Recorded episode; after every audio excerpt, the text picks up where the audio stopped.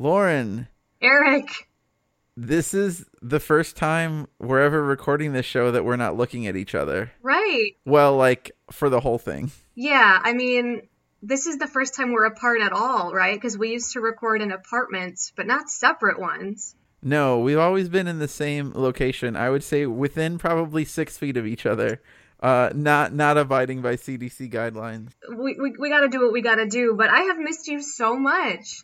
I could go either way. no, just kidding. Eric can give or take, Uh, Lauren. It's fine. I, I'm not everyone's cup of tea. I understand. So everything's crazy.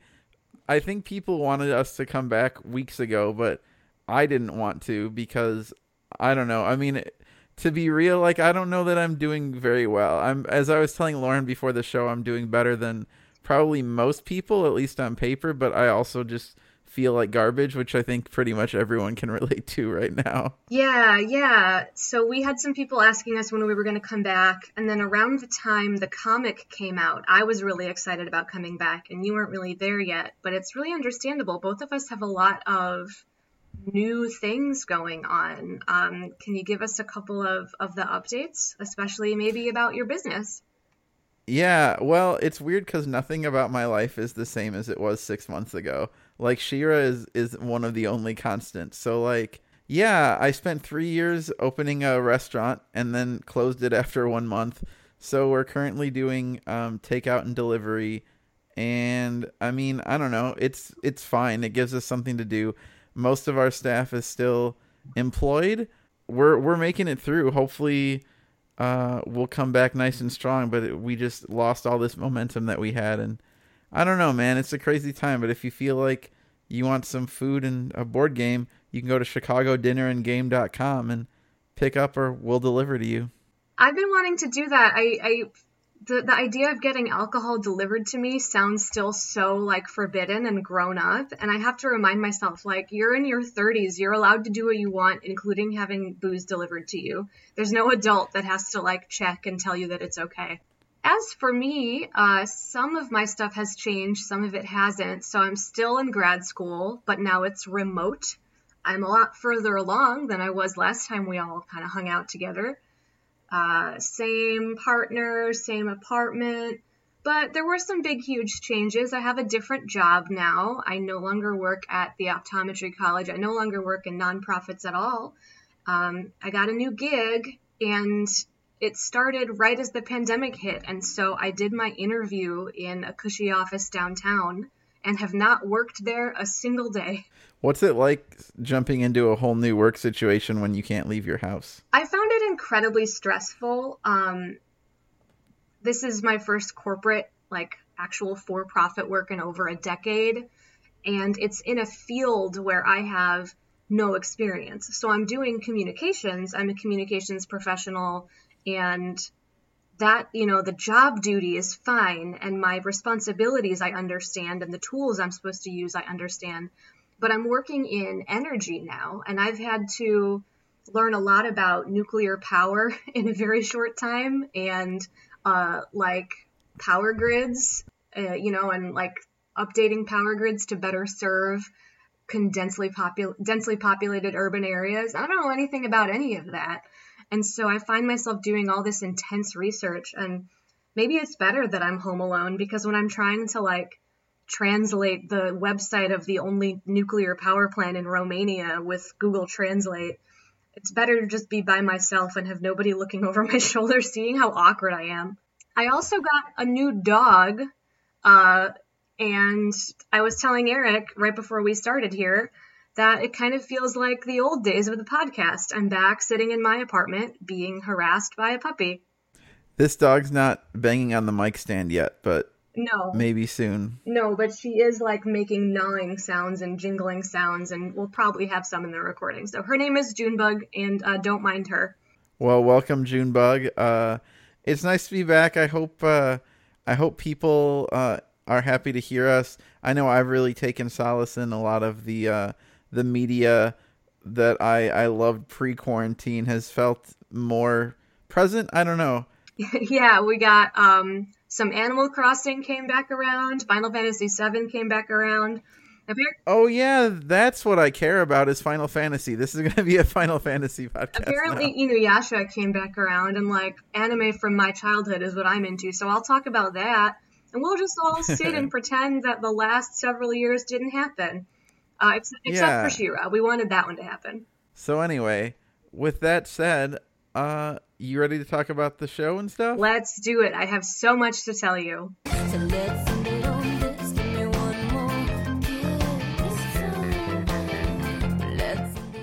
After such a long time away, welcome to She-Ra Progressive of Power. My name is Lauren. My name is Eric. And gosh, this outline in front of us, it just it's it's so long. So much fandom stuff has happened.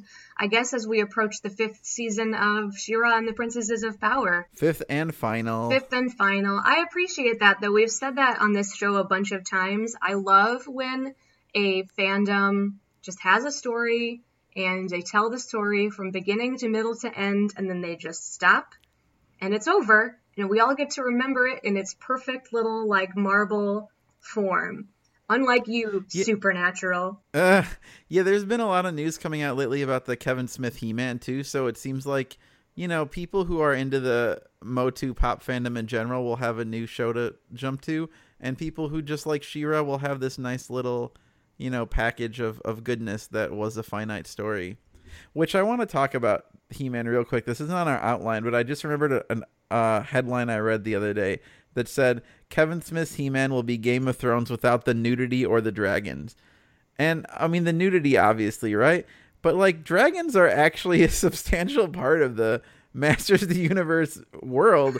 like we're not going to throw out Granamyr, are we? There's Guys, come on. There's a couple of ways. There's a couple of ways that I can read that quote that I don't like because the other thing is we did keep some things from Game of Thrones, such as incest.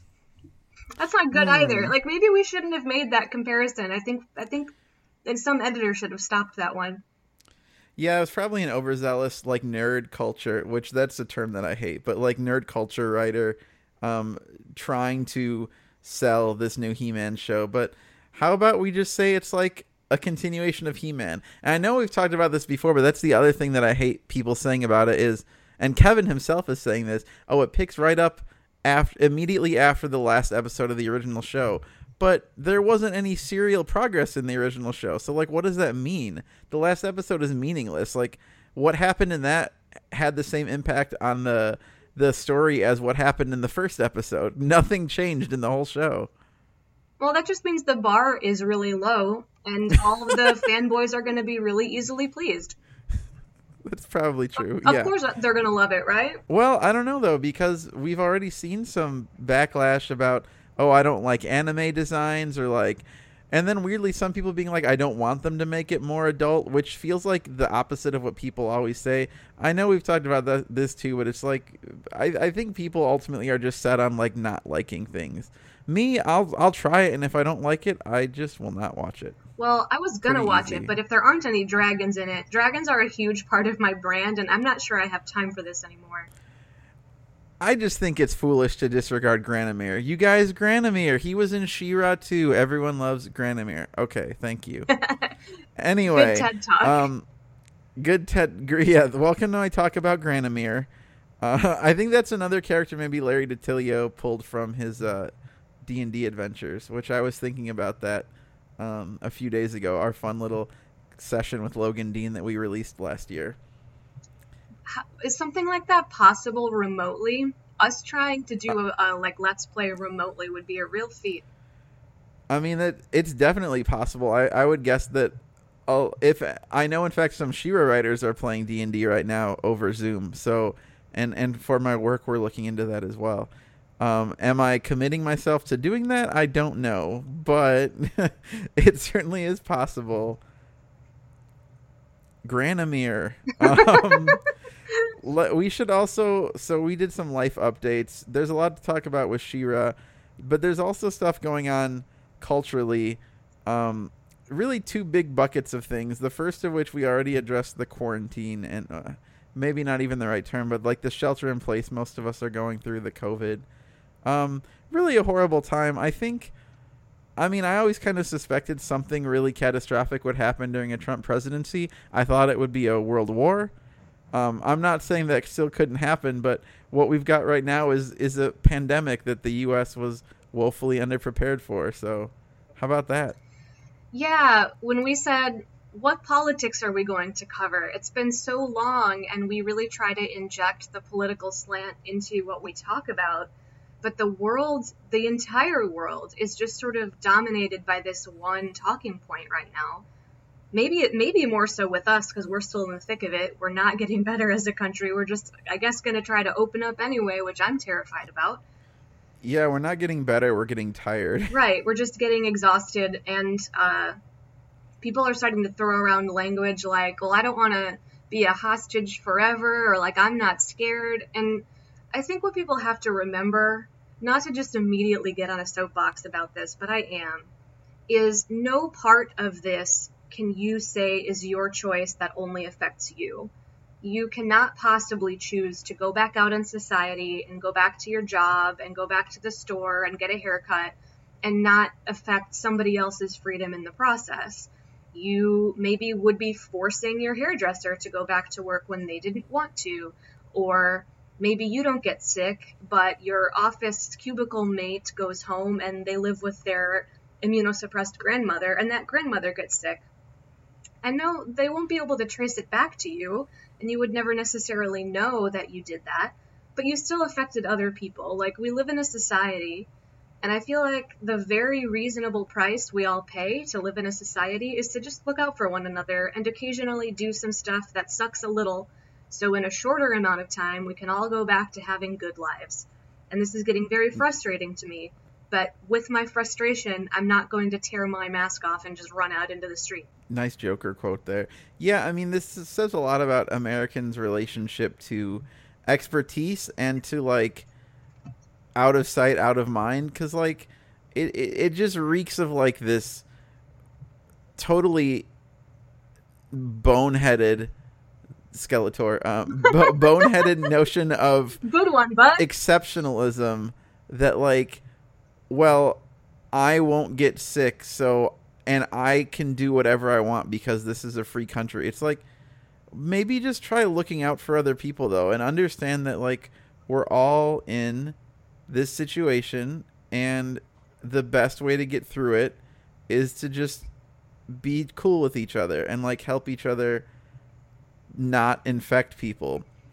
Uh also there's like this false binary presented between like saving the economy and saving lives why not just have socialism right like why don't we just support people and pay people to stay at home and then the economy wouldn't be a worry but these people the, you know they don't want to see a quote welfare state or whatever Well, there are so many but that's things. what's going to keep us alive Yeah, and not to interrupt, but there are so many things that I think, you know, socialism is a scary word to some people, and universal basic income, I agree with. Not everyone does. But there are so many issues that I feel like you could stand up and fight for that would help a situation like this from, you know, stopping it from ever happening again. You could fight for a higher minimum wage. You could fight for insurance not being tied to your employer or insurance companies not being for profit. You could fight for student loan forgiveness so all of the debt that's crippling people isn't anymore. And when we pull out of this nosedive, suddenly everyone feels a lot more financially secure. There are so many different things. I mean, free education.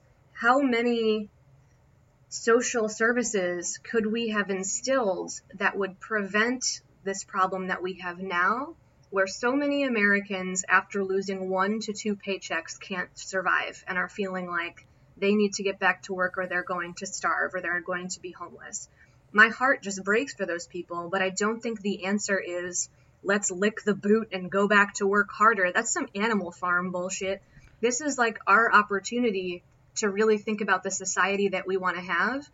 And the idea that, like, let's just open up and let people die, that's our only option. Not only is it really sad, but it's downright uncreative. Yeah, and it just speaks to how like the ruling class has tricked people into thinking that this kind of like self-sacrifice is noble because maybe one day they'll have some dollars too. And I, I hate it. And the other day I had a really sobering thought of like obviously Donald Trump was like the worst possible president for this era. But can you imagine like what if I know we're not supposed to relitigate 2016, but what if we had President Bernie Sanders? Can you imagine the executive orders that would have been going out a few months ago? Like, it would have been fucking incredible, man. I'm sure the Republicans in Congress would have had a fit, but like, what a world that would have been. Well, But kind of- speaking of- yeah, I was gonna say that takes us to our next point. Yeah, It's not going to be Bernie Sanders this year either. right. Um, pretty, pretty bad. Yeah, really disappointing way that the Democratic primaries wrapped. So Lauren and I have both been fans of uh, Elizabeth Warren for the whole time, and I think we both warmed to Bernie as well. Um, especially when it got down, when it became clear that Warren was not going to get the the juice. And I people keep talking about how this went, and I I feel like we can't emphasize enough. Like everyone's argument pro Biden is like, yes, the people chose him and voted for him. True, asterisk. Remember how the day before Super Tuesday, every centrist candidate dropped out of the election, even ones who were doing much better than Joe Biden? Like, I definitely think there was some kind of coordination here to like make sure that the socialists didn't win. Yeah, the idea of unity and rallying was probably put at the forefront of the Democrats. Just, I don't know. I, I don't know if I'd go so far as to say like it was to make Bernie lose, but it was certainly like let's start firing people up against Trump in a unified way faster. But the problem is Oh, Joe doesn't inspire people that way. At least not the people I hang out with.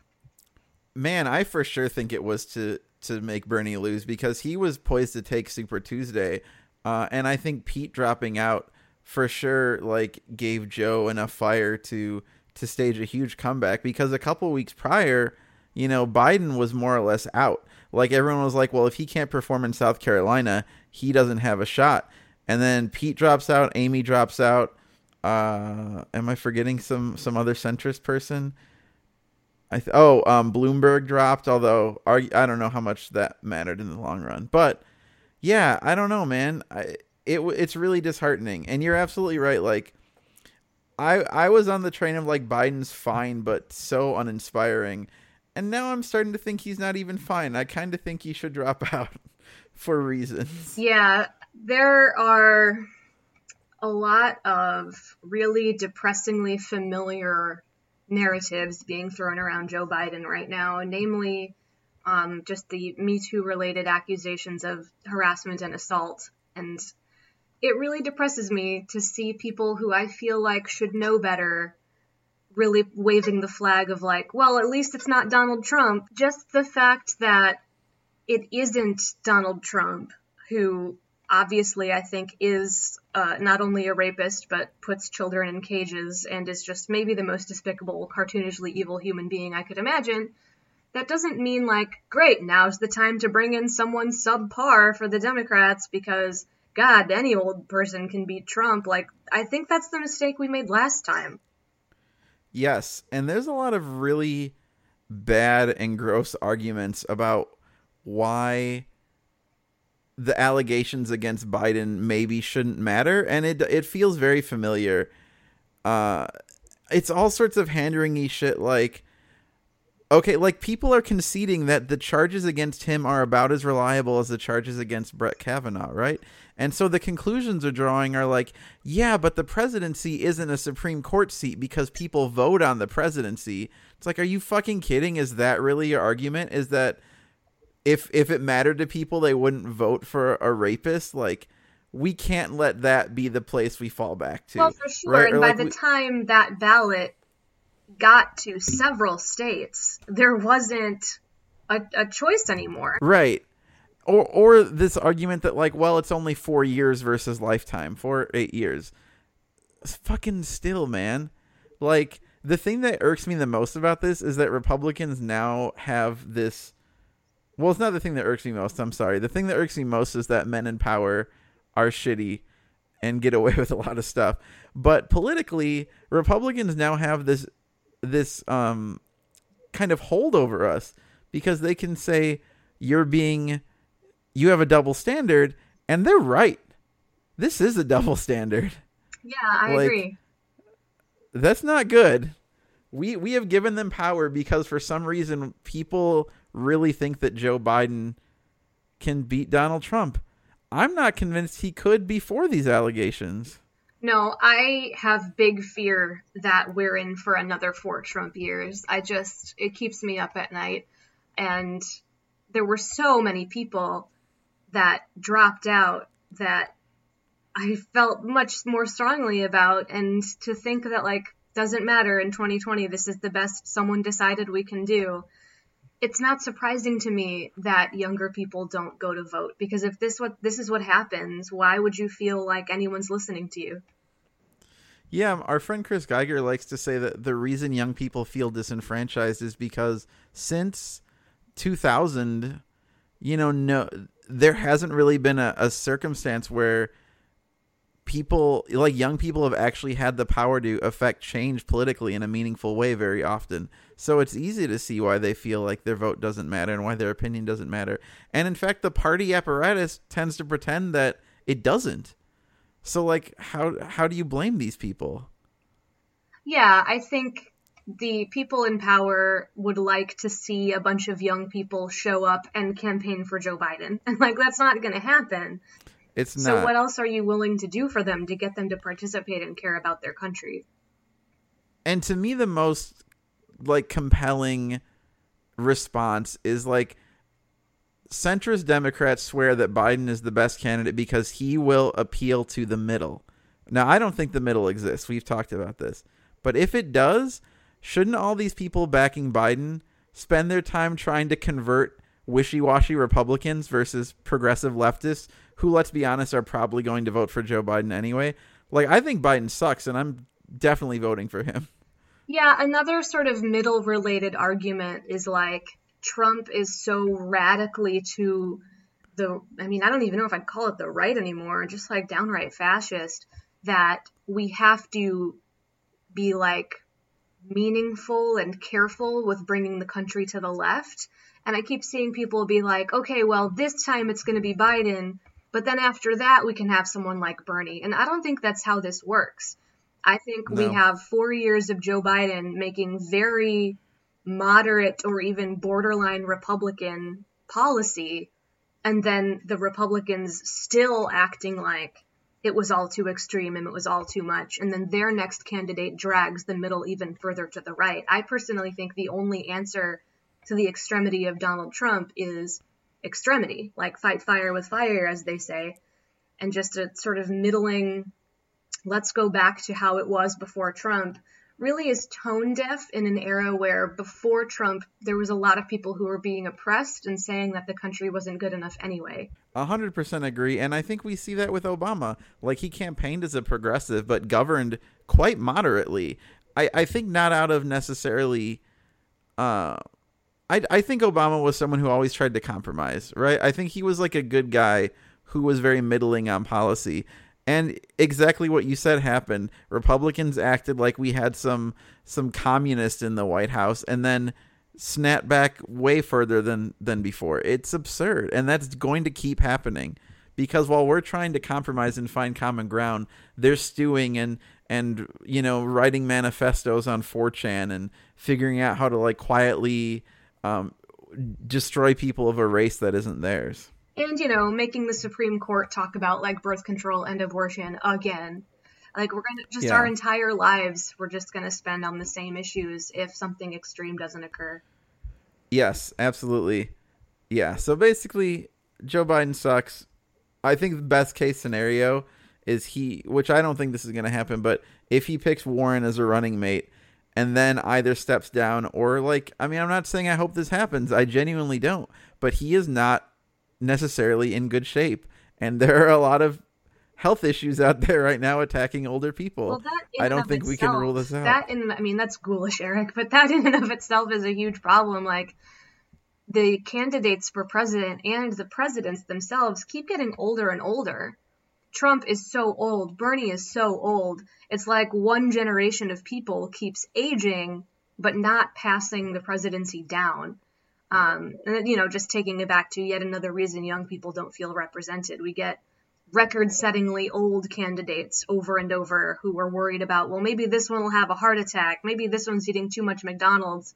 Maybe we wouldn't have to worry about that if we actually like loosened our grip a little bit and let some. And when I say young people, 50 is not young either, but for heaven's sake. Right. Uh, I hope AOC makes a run in 2024. I think she'll be eligible, but that's obviously off the table right now. Oh, she won't be eligible in 2024. I'm sorry. She's only 30 right now. It's fine. I think she, uh, I don't want to be the person who's like, let her grow into it a little bit more, but I think she needs to not do do nothing on her part. I think the world needs to tone down on her being such a meme.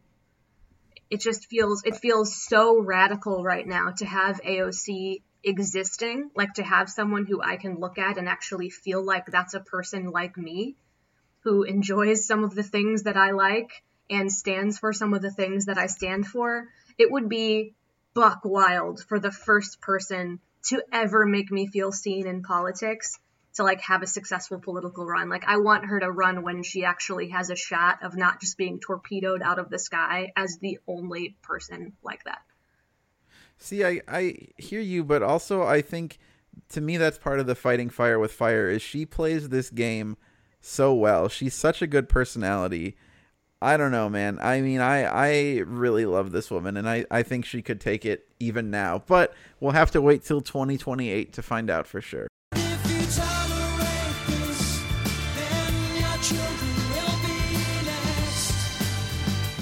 Okay. She-Ra. We to my mind there are three things we need to cover before we get to season 5. Uh Lauren, does that number ring true to you? Yes. All right. So we've got an original graphic novel, Legend of the Fire Princess. We've got some toys and we've got an album. Yes. So I think in chronological order, we can begin with The Legend of the Fire Princess.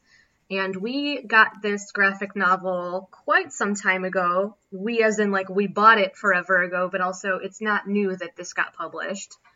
And No, it came out in like February, I think. What's even more striking about that is that this graphic novel is set a lot earlier in the timeline of the show than the show that was currently airing. Right. So it's set somewhere, I think, in the middle of like kind of season two, three ish. It's a little nondescript. Essentially, it follows the story of uh, a princess we didn't know about, the Fire Princess. It's very like we've talked about how She-Ra can be a little avatar This is very avatar So they travel to the kingdom of the Fire Princess, whose like runestone power kind of corrupted her, and she burned it all down. And uh, Adora and Catra are both trying to get the runestone for their respective sides. Uh, the comic is cool. I enjoyed it. It feels a lot like a bottle episode to me. Like not really anything of consequence happens. Um, they learn about this princess but don't get the rune stone, and then there's like inspiring lessons about friendship, and then that's it. Yeah, so there's some imagery in this one that's kind of jarring to see. Uh, Angela's still alive. Everyone is still in their old costumes, and uh, the some of the side switching hasn't happened yet. So Scorpia is still with Catra, and Trapta is still over with the Horde. I, I'll just say what I didn't like about this comic. So the the thing that really struck me over the head as jarring more than those things I just named was the fact that the Fire Princess story involves a quote unquote dearest friend. And it's very clearly like drawn or conceived of as a lesbian relationship. And when the Fire Princess finally emerges, her dearest friend is in the arms of someone else. But instead of like kissing or doing anything explicitly romantic, there's like this weird like pinky swear friendship thing that they're doing. And it just, um, I think it kind of flies in the face of what She-Ra is trying to do. It really waters down the acceptance of all different types of relationships. It's like they shied away from the idea that a woman could love another woman. And I don't know, it, it stuck with me as I read the entire thing. That's interesting. I noticed this book has like a Scholastic logo on it. I don't know whether this is true, but I suspect that like if this is the kind of thing they're marketing at like book fairs around the country for grade schoolers, they there might have been some editorial directives to like not show same sex relationships explicitly. Oh, for sure. And if that Oh. came, if that book fair came through like the Catholic school I went to when I was a kid, it would be an uproar. So you're probably right. But you're like right at the same time that like if you're watching the cartoon and then you buy this book, it's like you already have these ideas in your head, you know? Yeah, that said, there are things I really enjoyed. Um, there are moments that show a facial expression that I think is really meaningful. The show and the comic book alike are great at showing emotion or showing uh, thoughts and feelings without words.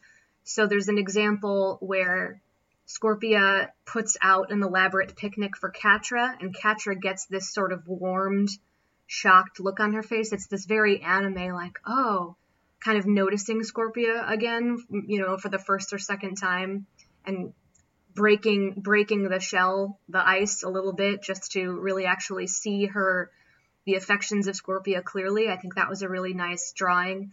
And then similarly, Adora and Catra uh, notice each other and who they're spending time with and who they're friends with. Like uh, She-Ra gets to see Catra with Entrapta and Scorpia, and there's a moment of jealousy that they loop back around to at the end. Adora admits that it's hard to see her friend with other people, even though her friend is making bad choices. Um, and there's a, that that moment's drawn really well too. You just see like pain on their faces, even though they're not saying anything. Yeah, I like the art in general. I think it's really neat to see like obviously this is inspired by Noelle Stevenson's overall art direction for the series, but it also has a a style of its own by uh, Paulina Ganucheau. I think I probably said that name correctly. Yeah, I like it. I, I think it it definitely has its own personality, and I enjoyed the pictures very much. I also thought the Scorpia Catra scenes in general were my like that was my favorite part of the book. I thought they were charming. They have like a nice little picnic. It's sweet. Uh, you really feel for Scorpia. She's definitely my fave in here. Yeah, those scenes were hard to stomach for me in their sweetness because we already know what happens to those two. So uh, Scorpia is really like bleeding heart desperation. Like you know what she's gonna get in return for that in the show, and it's sad. My favorite bit of dialogue in this was during the kind of final battle. She-Ra tells Catra, "I don't have time for this," and Catra says, "Then make time." And it's in the moment, it's about the battle, but it's actually about their entire relationship. Like Catra has just not felt like Adora made time for her and made space for her or prioritized her. And now that She-Ra has other friends, Catra's basically saying in a big way, pay attention to me, I'm making you look at me again. And that relationship is something I'm really looking forward to seeing uh, whatever's going to happen with them in season five. Uh, the rainbow power comes back in this comic. There's some cute, funny moments. We learn Rogelio is a chef, and we see the sword turn into a baseball bat. Not really sure why that choice was made, but it's cute. and uh, I really, you know, this this comic is okay. It really was just okay for me, but the last couple of pages, I think, sell it. The theme or the final like point of this comic is that you can miss someone from your past, even if they hurt you, and even if you don't want them back, and you're better off now, uh, but you can still be sad. And for obvious reasons, that really hit home for me, and that's still something that I need to hear as an adult sometimes. And so I think it's a cool message to send to kids. Uh, thing two on our list. This is going to be a long episode. Uh, so Sonic Drive-In uh, got some nifty She-Ra toys. Yeah, I'm I'm told I have some that belong to me, but I've never seen them. So describe them to me, Eric. Yeah, you have two sets of gifts at my apartment because we haven't seen each other in so long. Um, I mean, I actually should go get the box. We're gonna do an unboxing video, except audio. Okay. All right, Lauren, talk, vamp while I go get the box. Okay, so Eric said that there were two sets of gifts at his apartment waiting for me, and one I think we already talked about. It was a gift from Jacob, our uh, fan friend listener, and he sent us some Shadow Weaver toys and some vintage stuff, including a folder that I was going to use for school. But seeing how this is all going, uh, I'm probably going to be graduated before I get to use that. Uh, the Sonic toys, I believe, were sent to us by our friends at DreamWorks. There is a Sonic in Chicago, and I wanted to go and do the drive-through, but I really only liked like 50% of the toys, and I was really fussy over if we were going to get ones that I wanted, and we got them all. Are you back? I'm back. And so here, let's talk about what's in here. There is a um inflatable sword.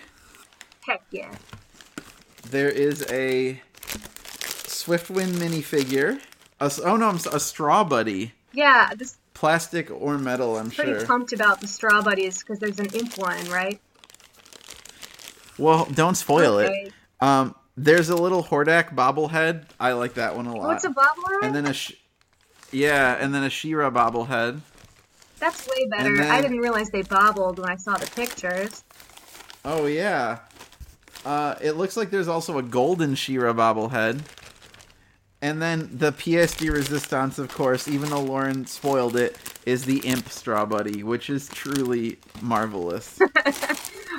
However, guys, I got a, I bought a really nice microphone for this podcast. By the way, that's why you hear all this business. It's like an background. ASMR video. You're like just crinkling things. Greg also sent um I mean people are going to be we should probably take pictures of this. He says as an extra surprise at the bottom of the box are some original production art from our Korean studio. They are hand drawn and one of a kind. So Lauren and I now have a cell of Catra and Adora touching each other's faces and looking angry. Glimmer scowling at Bow, who looks upset that he hurt his friend. Uh, Catra doing some business with her hands while looking angry, and Adora raising the sword looking angry. These are genuinely amazing, and I can't fucking believe that we have these. Uh, I was just asking my friend Ray if he would do some custom framing for me, uh, and I have some things that I need framed. Two out of three of them are already She-Ra things. I have some She-Ra paper art, and then a like laughing fan art that's sort of like Adora drawn in like that Hey Ya YouTube video style. And I might just need to get these frames too. They sound so cool. Wow, that's a lot of noise, Yeah. Eric. I know. Well, this is a good microphone, you guys. I take this seriously. So, anyway, thank you, Greg. Thanks for listening to this ASMR business. This is truly incredible. Cool. So that, yeah, Sonic toys, very good. I've still never had Sonic to eat, but uh, toys are sweet. And then the most relevant thing to us that's come out because she was our last guest and we talked about this not knowing it was real.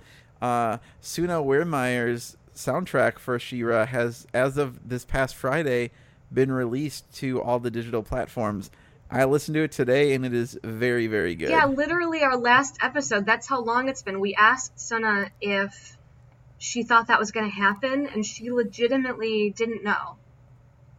And it's now it's here. Yeah, so the yeah, like four months later, the product went from like it may or may not exist to it it has been professionally released. Um, it's twenty tracks. Nineteen of them are uh like background music from the show. Every track is labeled after an episode title, which means I think there are spoily titles uh, because three of the episode titles I or three of the track names I did not recognize. Yes, the last four tracks are minor spoilers. I read that on someone's Twitter, maybe Shane's. Well, the last track is is kind of a compilation of ending themes. It's like 10 minutes long and it's like a medley of post credit uh, of like credit songs. Um but yeah, all all the like the ones that you like the hummable melodies are in here. Uh Princess Prom is in here. This is like really just genuinely very good background music that uh like symph- uh instrumental music that I will enjoy playing over and over again while I like play games and do work and stuff. So, uh, but the first track, speaking of Greg, um, so AJ Michalka re-recorded the She-Ra theme "Warriors" for this record, um, and it was this the version of the song featured in the season five trailer. And Greg commented on our Facebook page that he's been waiting to hear what I had to say about this For cover. months, so don't make us wait anymore. Okay. I really, really liked it. To me, this salvages the song. And it all goes back to that fucking article in Jezebel or whatever about how the song is a power ballad. Now it actually more or less is. Like the instrumentation is not is not what I would call power ballady ballady necessarily, but the pacing of the song, the dramatics of the song, the delivery, it feels very 80s. In fact, uh, inside baseball, Lauren and I have for ye- years talked about doing a um, an actual power ballad take on the song, but recording music when you don't have a band or a studio is really hard to like make it sound good. But I had sketched out a version that wasn't super dissimilar in like pacing or in um, in beat from this. There's like this bass drum that's kind of like accentuating the measures in the background that I think is very cool over like kind of more of a an ethereal, pardon the pun, uh, like guitar instrument thing. Uh, my in my head, like the power ballad version of the song sounds like "Foolin'" by Def Leppard, and AJ's version of Warriors is much much closer than the Aaliyah Rose version. Yeah, when we had talked about making our own cover, the main thing that I wanted to do was slow it down a little bit. And now I feel like if we do our cover, we're going to sound like we're ripping off AJ because she made a lot of the choices that I think was in both of our heads, like you said. Right, it would be very hard to um, make a ball- a power ballady version that didn't sound like this. Like, I still, if it were me, I would like rock it out just a little bit, but I really do like this arrangement. And yeah, I'm so Greg, you got you got it, man. You nailed this one. Good. I hope you're happy with my review. I Good I job. just want this to come out on vinyl, and I know that's probably too much to ask, but maybe not. There are so many companies that are, you know, like the Yeti, you know, like Banshee, all these websites. They do like small batch vinyls of like obscure video game soundtracks. I have the video game soundtrack to Golf Story, and that came from one of those websites. So maybe I'm not dreaming too big. I would like that the most. I have a little um, setup where I play my records on top of a like vintage stove that I have from the 40s, and it's just very on brand for me. And I records, vinyl records, are currently my top choice for like playing music for my friends. So honestly, this is like such a fucking mouth breather thing to say that I'm embarrassed I'm about to say this. But the only thing that I don't like about the She-Ra album is that okay, it's 90 minutes long. Now it has no physical release. Now what that says to me is this is an ill portent for the future where artists will just make records that are however long they want them to be. And you might say, Eric, isn't that good? Don't we want artists to create what they want? And I would say, no, the best art comes from having limitations. So I just went through and made a playlist uh, from the last 50 years, 1970 to 2019, of my favorite songs every year. And I always limit the playlist to an hour 20 because you can only burn CDs at 80 minutes. Because if I didn't have that limitation, I it would be a fucking free for all. So this makes me stretch or edit down to 80 minutes. And I see a 92 minute album and I'm like, what the fuck? Like this is anarchy, Lauren. So there is no physical release, is what I'm saying, and thus there is no limitation to how long this record would have been. Now, all in all, getting a soundtrack that is as long as it needs to be, I think is a perfectly reasonable thing. But if we're going to just leave behind the restrictions of time that come with physical media, I am going to have a very bad time with the music industry going forward. Yeah, we saw this happening a little bit where an album would come out and then a deluxe version of the album would come out where it was clearly like there's four more songs that were like real close to making it and didn't and here they are. But this is yeah, this is definitely a step further into just relentless territory. Right. Yeah, and I uh, again, ultimately this is a me thing because I like my albums to have uh, to be just so, especially because like this is very pleasant music, right? But if I'm going to listen to something for the first time and it's 92 minutes, I don't know that I'm going to make it through. Yeah, I mean, I'm notorious for falling asleep during movies. and so this is like movie length. I don't know if I'd make it, but I'm glad it exists. I'm so glad it exists because we were asking for it. And frankly, I could see a bigger release of it. I mean, there are lots of songs that aren't on here. yes, right. I agree. Um, but again, it it is very very good, and I also am, am very glad that it exists. So thank you very much to DreamWorks and Sunna for making this cool Thank thing. you, Sunna, also for coming on our show again. Hopefully, maybe we could talk to her again now that this all happened. Uh, speaking of playlists, by the way, we did get some fan mail that we're going to interject throughout this very long episode. Maybe we can release this episode in two parts. We'll talk about it later. Um, we got an email from, well, a Facebook message from Tom Porter. And Tom Porter was listening to us and said at the time he had just gotten through season two of our show. He says, I'm loving your predictions, theories, and rants about things which were unrevealed at the time. It really makes one appreciate just how well the stories are written, particularly of Mara's fate and the truth about the heart of Etheria. I I tend to not go back and listen to our stuff after the week it releases, and I'm wondering maybe I should just to see how accurate we were back in the day. Uh, but Tom's main point was to talk about Noelle's She-Ra playlist. I think we brought this up sort of vaguely on the show before. Maybe Noelle herself even mentioned it. But uh, there is a playlist that still exists on Spotify. It's just called She-Ra, and it's on Noelle's account. Uh, and Tom says that uh, this was the playlist that Noelle was listening to when she was working on She-Ra, conceiving of the characters, writing the stories. He says, with the knowledge that there is possibly a causal relationship between the song choices and the show, the playlist seems to explain a lot about both the energy of the show and specific character personalities. Eric, have you ever actually looked through Noelle's playlist?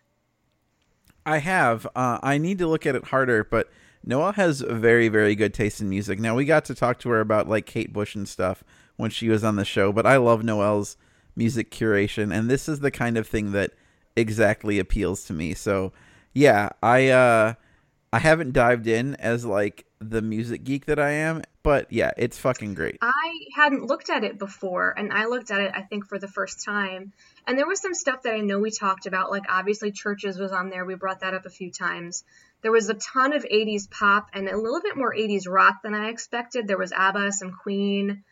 Um, one song that, so I, full disclosure, I'm not a huge Taylor Swift fan myself, but the song Look What You Made Me Do was on there. And man, is that just the perfect Catra album. Are you familiar? I am. I actually quite like Taylor Swift. Yeah, so the, in this music video, all of the like background dancers for one part are wearing cat masks even. And there's lyrics that uh, capture this idea that the singer has a grudge and it's well earned because she's the only person who really knows what the other person is like and the world moves on, but all she is thinking of is karmic revenge. And she says, I got mine, and now you'll all get yours. Uh, it's so Catra to the point where there's that bridge, and it's like, uh, the old Catra can't come to the phone right now because she's dead. And I just imagined that line, like with her pulling on the leather jacket.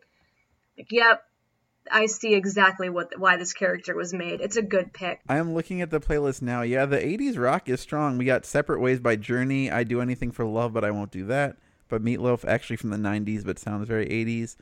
Um, What's Up, of course, by Four Non Blondes, a mainstay on my She-Ra playlist as well. I mean, it's just a lot of like pop and synthy stuff, and like, yeah, it's great, man. Noelle, if you ever just want to come talk about music, I would love that. The two biggest surprises on this playlist for me, which I'm not sure I can explain, are No Scrubs by TLC and Halo by Beyonce. those stood out to me as well. I I mean, you know, in a show about princesses, you have to represent the queen, right? I guess maybe that's what they were going hmm. for. It's the closest. It's the closest I've heard to it making sense. The thing that stands out most to me on here, if we're being honest, is Africa, which a 22 year old coworker of mine, when we were cleaning, closing down one night, that song came on and she skipped it because she's like, "This song is a meme," and I get what she's saying because of fucking Weezer, and like everyone thinks that song is like a joke. I love that, I love song, that and I'm glad that no, right? It's good. Some things become memes because they're good and people like them. Exactly. Exactly right. Anyway, the the harmonies, God, if you're a singer, like you got to listen to the three part harmony in that chorus. It's basically I don't get it. It's like magic how they pull that off. It it's fucking wild. Anyway, um, her playlist is really good, and I appreciate uh, Tom writing in to talk about it. Yeah, thank you, Tom. And we'll get to a couple more fan letters as we move through this last part. Well, not last part. This is a significant part. To be continued. Listen to your heart when he's Thanks for listening to She-Ra, Progressive of Power. If you like our show, you can rate and review us on Apple Podcasts. We super appreciate it.